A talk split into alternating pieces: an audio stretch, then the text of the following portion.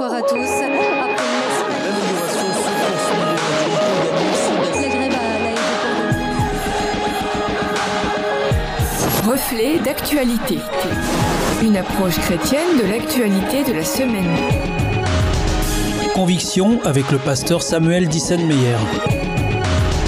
Il y a un mois, Novak Djokovic était expulsé à quelques jours du début de l'Open d'Australie. Il y a quelques jours, il a accordé un entretien à la BBC. Il assure ne pas être anti-vax et ne veut pas être associé à ce mouvement. Je n'ai jamais été contre la vaccination, assure-t-il, confirmant qu'il avait reçu des vaccins dans son enfance. Je comprends que dans le monde, on essaie de faire des gros efforts pour gérer ce virus. Mais j'ai toujours soutenu la liberté de choisir ce que vous mettez dans votre corps. Ainsi, il confirme ne pas être vacciné contre la Covid et ne pas vouloir l'être.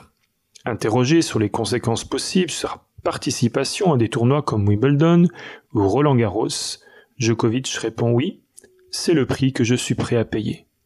Par conviction, serait-il prêt à renoncer à l'opportunité de devenir le plus grand joueur de tennis de tous les temps? À cette question, il répond également oui. Que sommes-nous prêts à faire par conviction? Alors que les Jeux olympiques d'hiver de Pékin viennent de se terminer, nous pouvons nous rappeler des prises de position des nations mondiales sur la participation ou non à la cérémonie d'ouverture en signe d'opposition sur la question des droits de l'homme en Chine? Par exemple, les États-Unis et la Grande-Bretagne ont boycotté cette cérémonie. La France, elle, faisait le choix de ne pas être présente lors de la cérémonie mais de venir soutenir les athlètes. D'ailleurs, ceux-ci sont régulièrement questionnés sur ces questions politiques et sur leurs convictions. Que sommes-nous prêts à faire par conviction?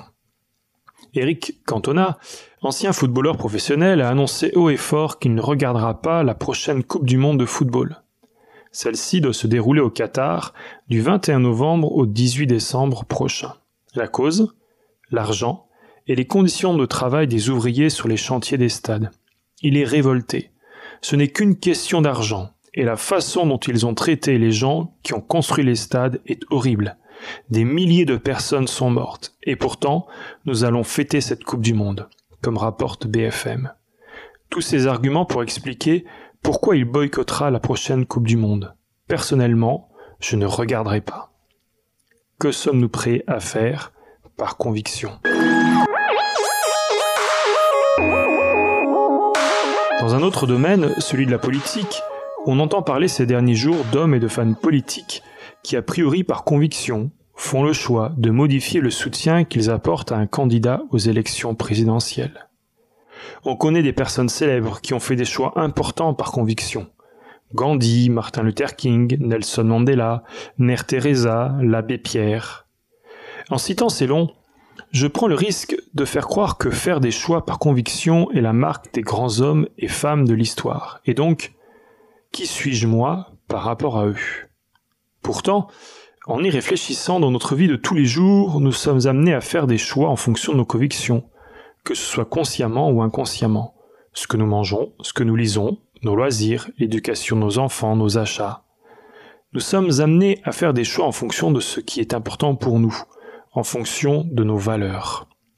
Voilà par exemple ce que l'apôtre Paul écrit aux chrétiens de Philippe dans sa lettre au chapitre 8 et verset 4. En tout cas, frères et sœurs, voici ce qui doit vous intéresser. Tout ce qui est vrai et mérite d'être respecté. Tout ce qui est juste et pur. Tout ce qu'on peut aimer et approuver.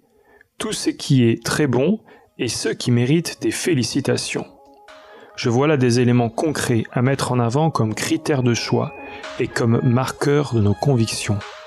Alors, pourquoi ne pas malgré tout vivre en cohérence avec nos convictions?